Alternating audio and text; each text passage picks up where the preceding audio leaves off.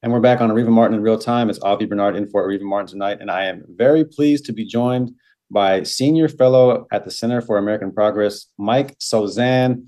And uh, Mike, you've also had extensive political experience. You were the uh, former chief of staff to former Virginia Senator Jim Webb. You worked with former Colorado Senator Mark Udall, as well as former Florida Senator Bill Nelson before uh, Florida went went full red state. And so, uh, thank you for being here. Really appreciate your time. I'm happy to be on with you. So let's talk about these uh, almost countless indictments that Trump is facing now. 78, uh, one for every year plus one, with the potential for another dozen coming out of um, Fulton County uh, DA uh, Willis's office in the next week or so.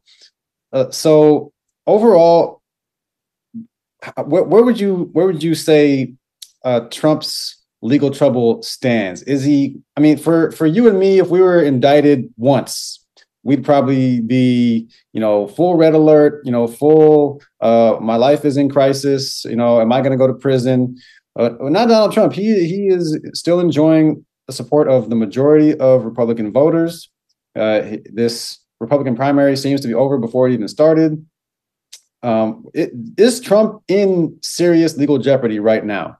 Yes, he is in serious legal jeopardy. And I think that the latest indictment from Jack Smith related to the Trump plot to overturn the election, uh, in addition to the others, is a serious test for our democracy. It's a serious test for the principle that no one should be above the law, not even a former president.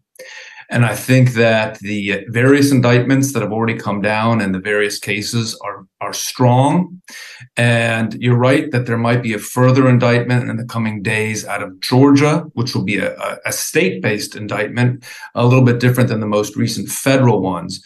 But you know, focusing on this most recent federal one that a grand jury handed up, and, and, Jack Smith of the Department of Justice announced, that is the that is the one that I think is going to result in perhaps the most important trial in our nation's history. That is involving allegations that a former president, Donald Trump, tried to stop the peaceful transition of power through multiple schemes, through alleged lies and um, it's going to be an important day for our, our nation. And it's going to be a time for trump to have to answer in court.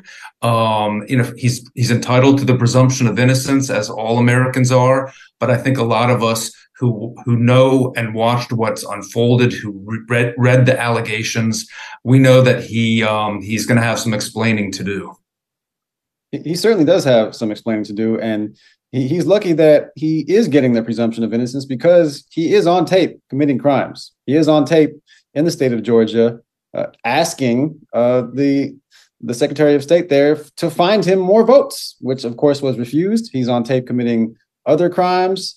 Uh, he is on on the record at least uh, in in the the recounting of former Pre- uh, Vice President Mike Pence and how many times he was asked to to illegally uh, overturn that election and he, he seems to be pretty dead to rights. Is this is this latest set of indictments uh, about Trump's efforts to overturn the 2020 election?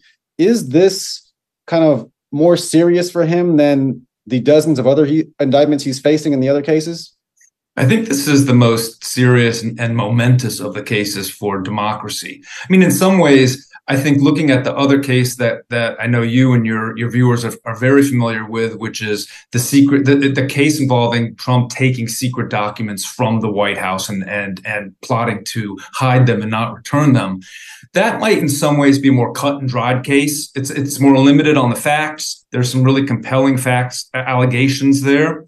Um, but this this case regarding overthrowing the election is a very compelling one as well. Jack Smith did a pretty masterful job in laying out the allegations. And one thing I'll note, and, and I know you know this too, I think this lends power to the allegations in that that latest indictment from Jack Smith is that almost every single fact that makes up the allegations about all the criminal wrongdoing come from Trump's closest allies, his own attorneys, his own attorney general, his own appointed top government officials, his own former campaign officials, and on and on.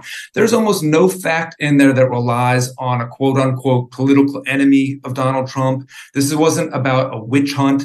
This is using facts and circumstances either direct, directly from Donald Trump's mouth, which we've all heard in many cases, whether it's from his speeches or on tape, or as I said, from people who were his biggest supporters and allies for a long time. And that's why I think there's a lot of there's there's a hill a, a steep hill for him to climb in this case.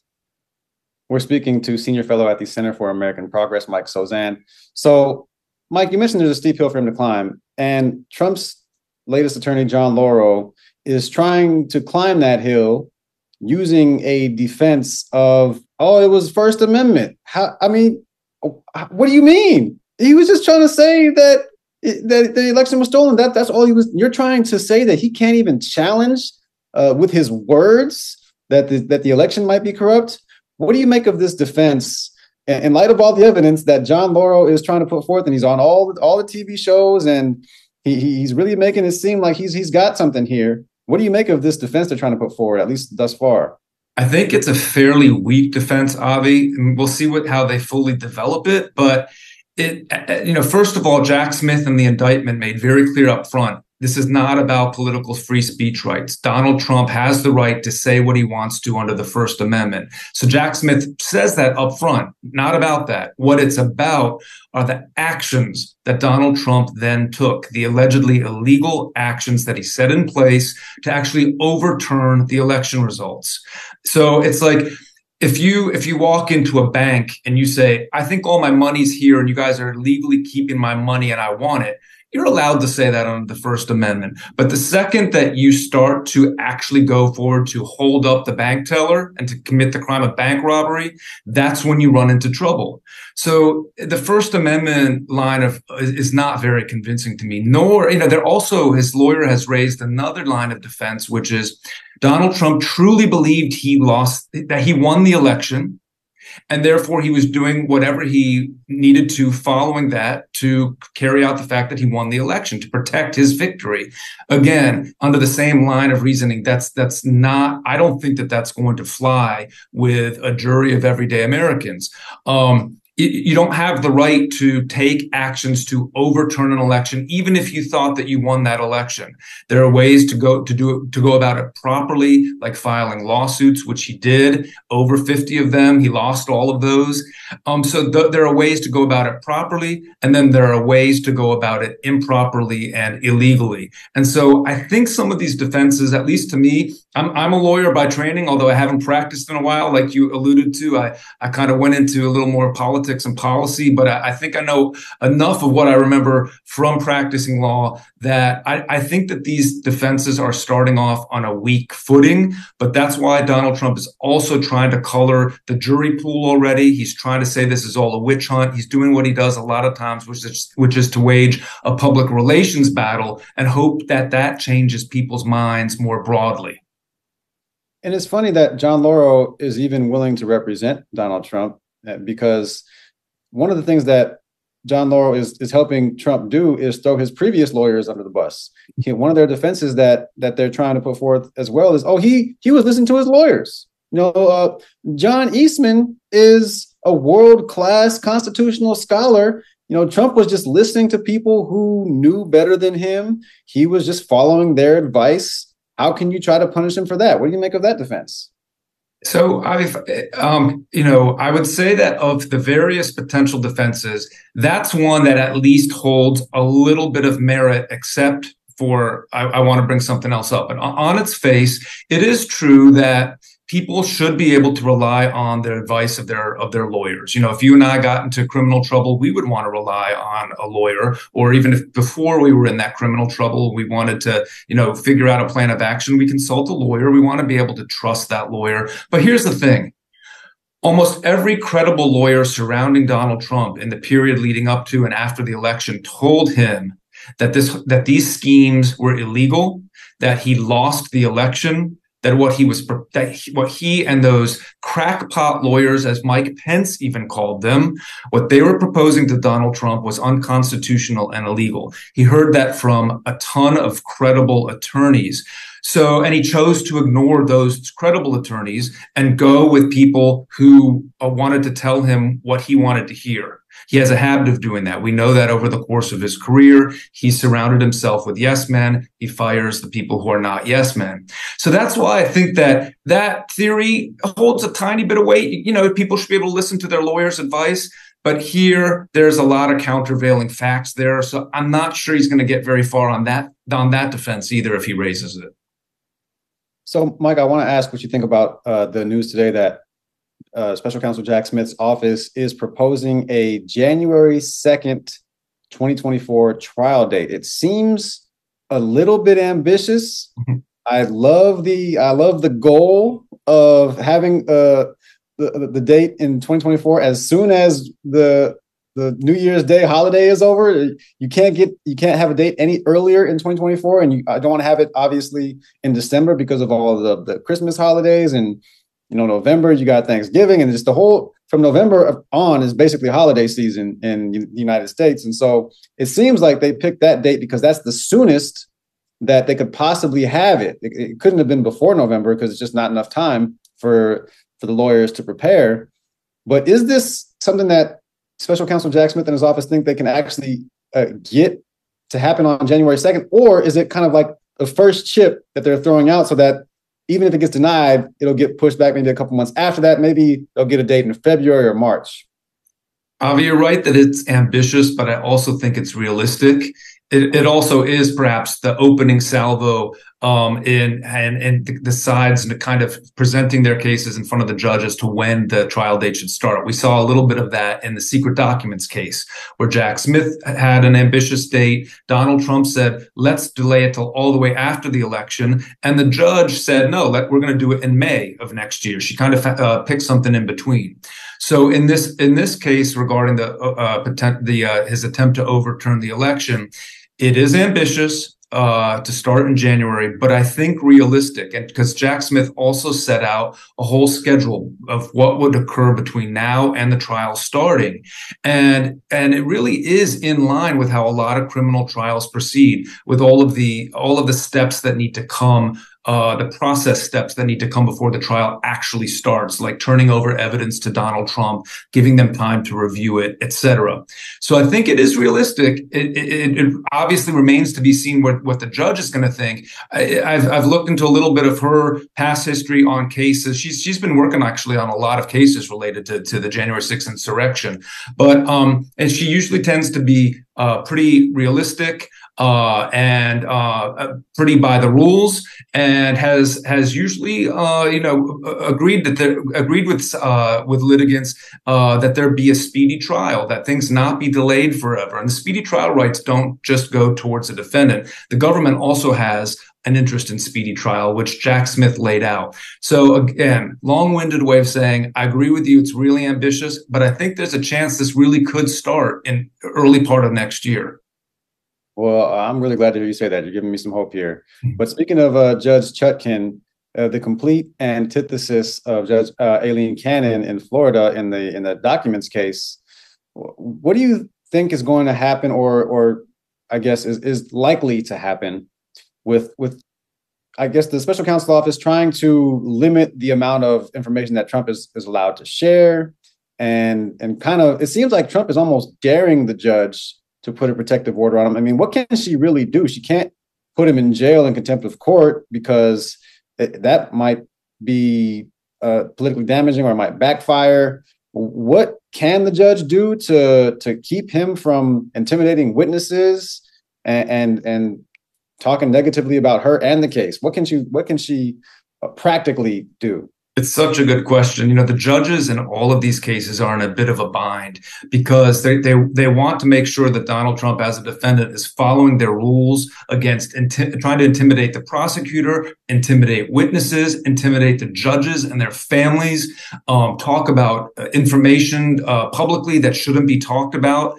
Um, all the all the rules that normal defendants follow. But we know that this is not a normal defendant, in part because he is running for president at the same time, and he does have political free speech rights.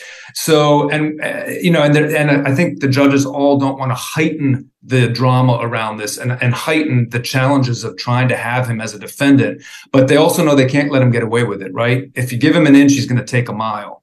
So they're all in a precarious position here. Um, Judge Cannon in the secret documents case she was a- appointed by Donald Trump. Uh, she was not rated as very qualified for that position. She's a very young lawyer, not much experience with federal court. She already got slapped down once by uh, the circuit court in a, in, a rela- in a related action months ago. That The circuit court, and it was conservatives who told her very conservative strayed, court, right? Very conservative court who told her she strayed way outside the, the guardrails that she needs to stay in. Um, so uh, people are really watching to see wh- how she's going to conduct herself. She's done, you know, she said that the trial date should start uh, in spring of next year. That was pretty good. But then she made a recent ruling that uh, calls into question maybe some of her reasoning. So the the jury's still out a little bit, uh, figuratively, on Judge Cannon. She knows she's under a microscope, and I hope for the good of democracy, she's going to conduct herself, you know, above board in the way the federal judges should. All right, Mike, last question for you. We'll get you out of here on this one. With the potential and probable charges coming from Fani Willis's office in Fulton County, Georgia, do you think that changes the calculus at all for Donald Trump? Or since that is those that trial, if charges are brought, that trial will be brought later on. Uh, th- does that change anything, or at this point is it just uh, uh, are we at the point of diminishing returns? I think that you know it's going to be the, fourth criminal indictment, um, and I don't know how much it will change in terms of Donald Trump's calculus for how to get through the next year. I mean, he's he's already putting out really nasty things about her, uh, putting out a, an ad about her, which is again way beyond the bounds of how defendants normally should be able, uh, uh, potential defendants in that case should be allowed to act. One thing, though, Avi, that I think is important for everybody to remember, though, that's different about that case, that if if if uh, Willis does indict him in Georgia, is he cannot do anything about trying to get rid of state charges. He cannot later pardon himself like he could on federal charges, or if he if when if he's elected president again. He he you know if he's elected president again, he might tell the Justice Department to drop any of any related any of the charges, any of the trials that might be ongoing, and Definitely get rid of them right. So, but but in terms of the state charges in Georgia, and there's also some New York state charges, he cannot he cannot get rid of those charges or pardon himself. Those would remain most likely. So that is going to be part of his calculation as well, um, in terms of in terms of how all these charges are coming down the road. And he's he's certainly juggling a lot with with potentially four cases. He's got some civil cases as well out there, and he's trying to run for president. I mean, this is unprecedented. It, it, truly is. Mike Sozan, senior fellow at the Center for American Progress, also worked uh, on the staffs of former Virginia Senator Jim Webb, former Colorado Senator Mark Udall, and former Florida Senator Bill Nelson. Thank you so much for your time, Mike. Really appreciate your perspective. Glad to be here. Thank you. Thank you. And we'll hopefully uh, be able to talk with you soon. When we come forward, we are going to be uh, catching up with our own KBLA entertainment correspondent, Robin Ayers, going to talk about the latest in entertainment news, some entertainment stories that that jumped out to her this week, some things that that maybe we we might have missed because we're all focused on all this Trump stuff and all of this this political stuff, but we we do care about uh, what's happening in our culture, and we'll we'll get a taste of that when we come forward right here on KBLA Talk 1580 after this news, traffic, and sports update. And we're back on Areva Martin in real time. I'm Avi Bernard in for Areva Martin today. And I am very pleased to be joined by KBLA's own, the host of the RA Report, which airs Monday through Friday, 6 to 7 p.m. Pacific, but you might be listening from anywhere because Robin is just that awesome. Thank you so much for joining us today, Robin. I appreciate you. Can you hear me okay, Avi? I can, I can. And I know you have your show coming up at six, so I really appreciate you taking the time to join us uh, leading into your show. Absolutely. It's always a pleasure to sit with you for for a change, right? Exactly. Yeah. I, am usually on your show, and it, it's great to finally have you on here with me.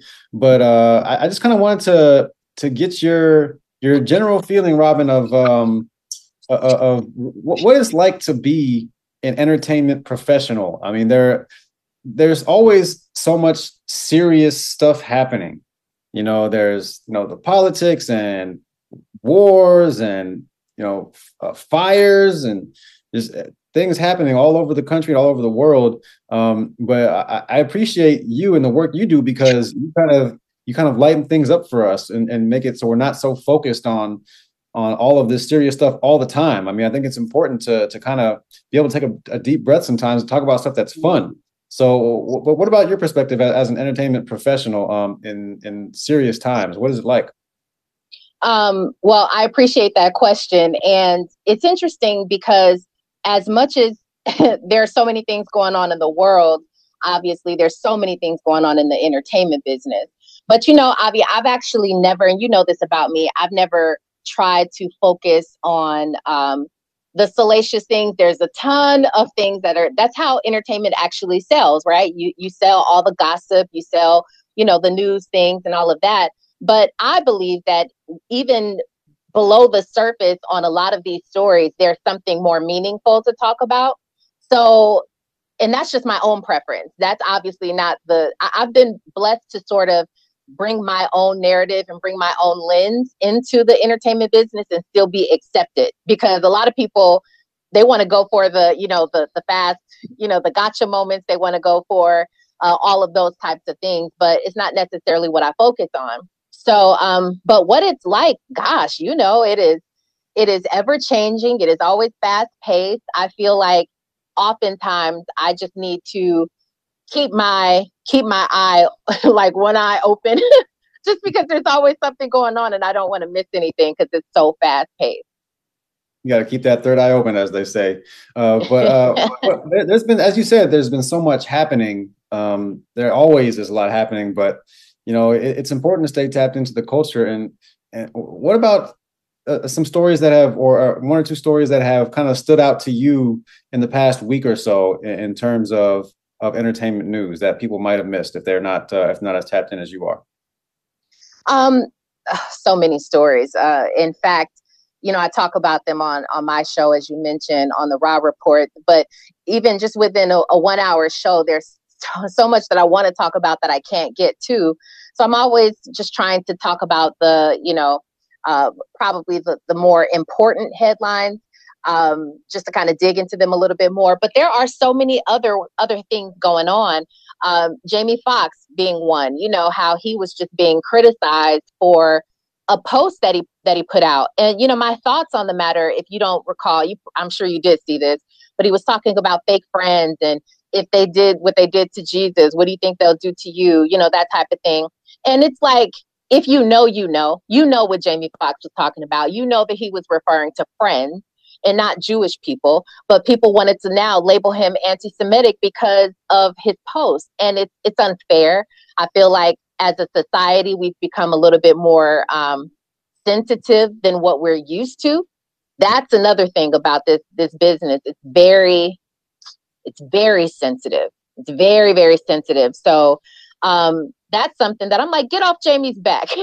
Leave Jamie Foxx alone because obviously we're just getting to him, uh, getting back with him uh, from this medical issue that he had that we still don't know about, really, really know about. Um, so yeah, I think that you know he's been warmly welcomed, or maybe coldly welcomed back into society with that with that uh, post that he put on Instagram. Yeah, that was that was a big story. I I was I saw that Jamie Foxx apologized before I even saw what he was apologizing for because that's just kind of what came into uh, up on my timeline first back on, on the day that all that was happening, and I was like, wait, Jamie Foxx is apologizing for something because we we don't not because he's not someone who would apologize if he made a mistake, but because he's someone who we've never known to have any kind of drama, mm-hmm. any kind of issues. He's always just been extraordinary at what he does. You know, at, at one of the most talented individuals we've ever seen. I mean, as far as acting, mu- music, stand-up comedy. I mean, he can literally do it all. Impressions. I mean, he's such a talented and, and entertaining individual. Yeah. And and me myself, as a Jewish person, uh, I I didn't think he he meant Jewish people, um, but I do think that it is it is a, a very sensitive time, and people sometimes will will will kind of see something that isn't there because they're they're already on high alert. Um, but I do think you have to always question the source, you know. And if it's someone like Jamie Foxx who who hasn't ever had any incidents like that, hasn't ever given us any inkling that he's anti-Semitic, I, I mean, you got to take him at his word and say, I mean, he didn't mean it like that. And and that's that's and that's another thing. Another thing. Another thing that, in my opinion, is kind of, uh, and I want to know what you think about this. Is is strange now because people will make a mistake and then they'll apologize. I'm not just specifically talking about Jamie, but I'm talking about in general. Mm-hmm. They'll apologize, and then people will, still be kind of jumping on them, like, "Well, you shouldn't." Like, what? When people apologize, if if it's sincere, if if they're contrite, shouldn't an apology kind of move us along the path to reconciliation, to mm-hmm. forgiving them? Uh, we are a country and a culture of second chances, and uh, oftentimes many more than that, many more chances than that. But it, it, has that changed recently, in, in, your opinion, Robin, with, with social media yeah. and people being so so venomous on social media? Is it is it harder even to make a mistake, even if you apologize nowadays? Yeah, I think uh, just in society, even away from social media, we have these very short branches. You know, you may, in my day, we extend to this day, I extend a lot of olive branches. I give people the benefit of the doubt. I want to find out more to the story before I start to uh, discredit you or slander you. I just want to find out.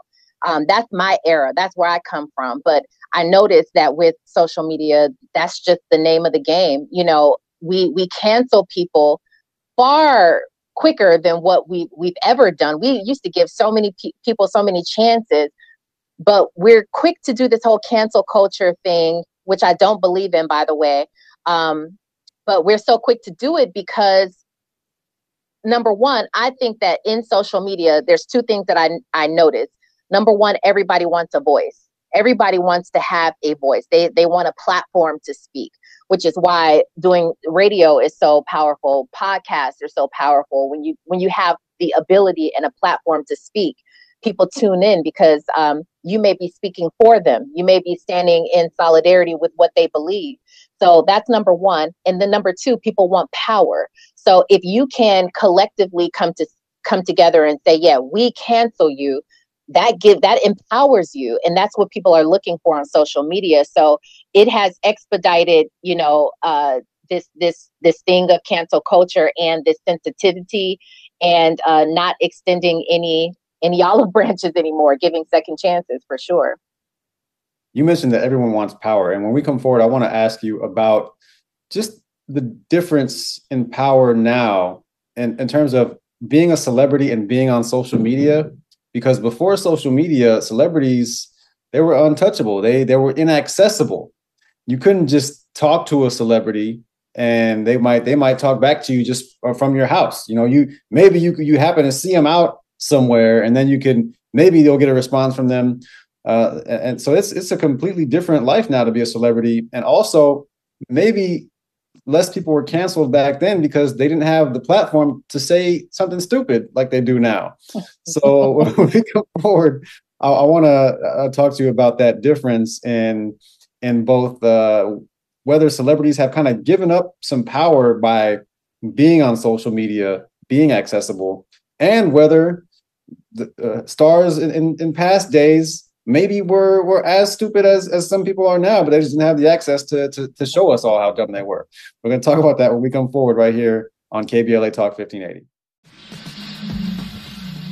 And we're back on Areva Martin in real time. It's Avi Bernard in for Areva Martin today. So very pleased to be joined by Robin Ayers. I almost called you Dr. Robin Ayers because you just you be breaking all this stuff down. I'll be that today. I'll be that. I'll be that little, man. I haven't heard that song in a long time. Anyway, uh, but uh, Robin, you are the host of the RA Report, which uh, takes place every weekday here on KBLA, 6 to 7 p.m. Pacific. So, what, what do you think about the, the power dynamic we were speaking about earlier? Do celebrities uh, have less power now that they are accessible? I know on on the one hand, you can kind of it, it, maybe it's more cathartic because you're able to share your thoughts on more things. You have a platform where you'll share your thoughts on like Twitter, which is weirdly now called X, but on, on a place like Twitter, you can share your thoughts and thousands, if not hundreds of thousands of people will see it. And you can, that's kind of a way of you to, to get, make your voice heard. Whereas uh, being a celebrity before, maybe in 80s, 90s, and, and obviously before that, um, that, that didn't exist. Ha- have celebrities given up some power in that regard? Um, yeah, let, I'll answer that in a second. But to your to your point about Twitter, I'm not sure if anybody's ever going to call it X. It's so it's similar to you know you've been here in LA and calling the Staples Center cryptoarena.com. Like I'm just not sure it's going to catch on. But hey, who am I to say that? Uh, so I digress on that. You are um, all of us. You are all of us because I, I I agree. I don't. I kind of refuse to call it X. It's just super duper lame. Yeah, no, it's forever going to be Twitter. So, um, but yes, to a to a large degree, I feel as though celebrities have given up their power. Um, they've lost their star power with uh, being so accessible. Just think about in the days of you know we just sort of talked about like in the in the 60s and the 70s and even in the 80s or any time before social media right so when you have people who are um, huge stars michael jackson and and diana ross and you, you know prince people like that they had such a star power. It was a quality about them. It was a quality. And and and furthermore they were just not accessible to the average person. Now you can tweet and possibly even get a response from your biggest celebrities. And uh, although on one hand look at the evolution. That's pretty cool. Like that's pretty cool. That's something that we would have loved to have back in the day just as an average person but you know, nowadays it's like, come on, you know, you you've sort of uh, leveled the playing field with us, with with with average, you know, everyday people because you're on social media giving your your your input just like the rest of people. So when you think about someone like uh, a, a power couple like Beyonce and Jay Z, I'm sure that Beyonce, to a certain degree, has learned in her, you know, between her and Jay Z, they've talked about it and discussed a format, a plan for their stardom and for their lives to say we we're not average. They know the difference. They know that they have to be separate from everybody else and still hold on to some of those qualities that they that they sort of uh, deemed necessary, like the people from back in the day. So yeah, um, to your your question, absolutely, it's cool on one hand, but then on the flip side, you're you're you can't deny they've definitely lost some some star power there. Yeah, I, I don't think Jay Z is really on Twitter like that, and I don't. I don't think I'm not sure about if Beyonce is either. Maybe she's on Instagram. I'm not. I'm not even sure. But if if so, they're definitely not active. Uh, they don't like, engage. Yeah, they don't. They engage. do not engage. If they if they post some things, it's for you to see it. They're posting what they want you to see, and so think about uh, how elusive that is so that when they do come out, so Jay Z has been known to be a part of like the Twitter conversations. You know how you can do sort of like a clubhouse on Twitter. Uh, when they've done, a, Beyonce, first of all, has never done it, but when they when Jay Z has done several things like that, it ensures that everybody is going to show up because it's a big, big deal. But to uh, what you were saying uh, before um, on the break before, you you're right about the fact that people i'm sure beyonce and jay-z i'm just using them as an example by the way but uh i'm sure that they do say dumb things. I'm sure that they do commit certain dumb acts you know but they're not on social media talking about it. They're you, you'll never really find camera cameras you know picking up some of the things that they say or do. And that's because they are smart enough to they know that social media is a tool so they can use it as a tool when it's necessary but they they're also not using it to their every disposal just saying hey let's just go ahead and and you know put all of our thoughts out there. So um it, it saves them and it saves them on one hand. I just think it's a smart business move to be honest with you. I completely agree and if it's like if uh if the, the old question if if a tree falls in the woods and no one's around hear it doesn't make a sound if you say something stupid and there aren't any cameras around and you don't say it on social media, does anybody yeah. hear it? Did, did, did you actually say anything stupid? we don't know. exactly. right, like, right. like I said, like I've said on your show, like, cameras or uh, videos, or it didn't happen. Um, That's right. now, now, I want to ask you about hip hop's 50th anniversary. We're getting ready to celebrate the 50th anniversary of hip hop uh, with DJ Kool Herc. Just uh, impromptu just kind of creating a whole genre and a whole culture in, in 1973, uh, and something that would become so, so, near and dear to all of us.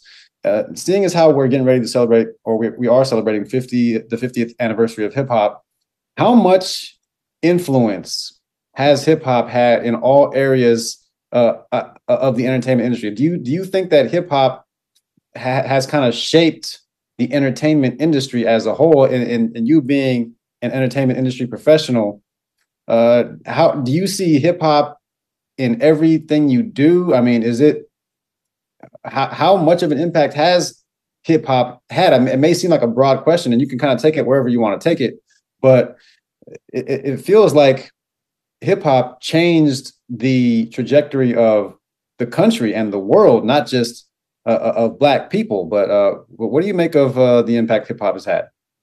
Well, I think you said it, Avi. It it, it has literally changed the world, uh, let alone our country. Obviously, um, it is the largest genre period known to man at this. It's the it's the most money making you see it in every aspect of of daily life. You turn on your television you see commercials using slang that's considered hip hop you see it in the fashion the way we dress. Um, you see it everywhere. You see it in fonts you know, corporate America, they'll use font styles that are of maybe uh, that have sort of uh, a, a, gra- a, graffiti slant in them. Um, it is literally in every dynamic of of just waking up in the morning, you will see it. And so we may not attribute it to hip hop, but it's like if you know, you know.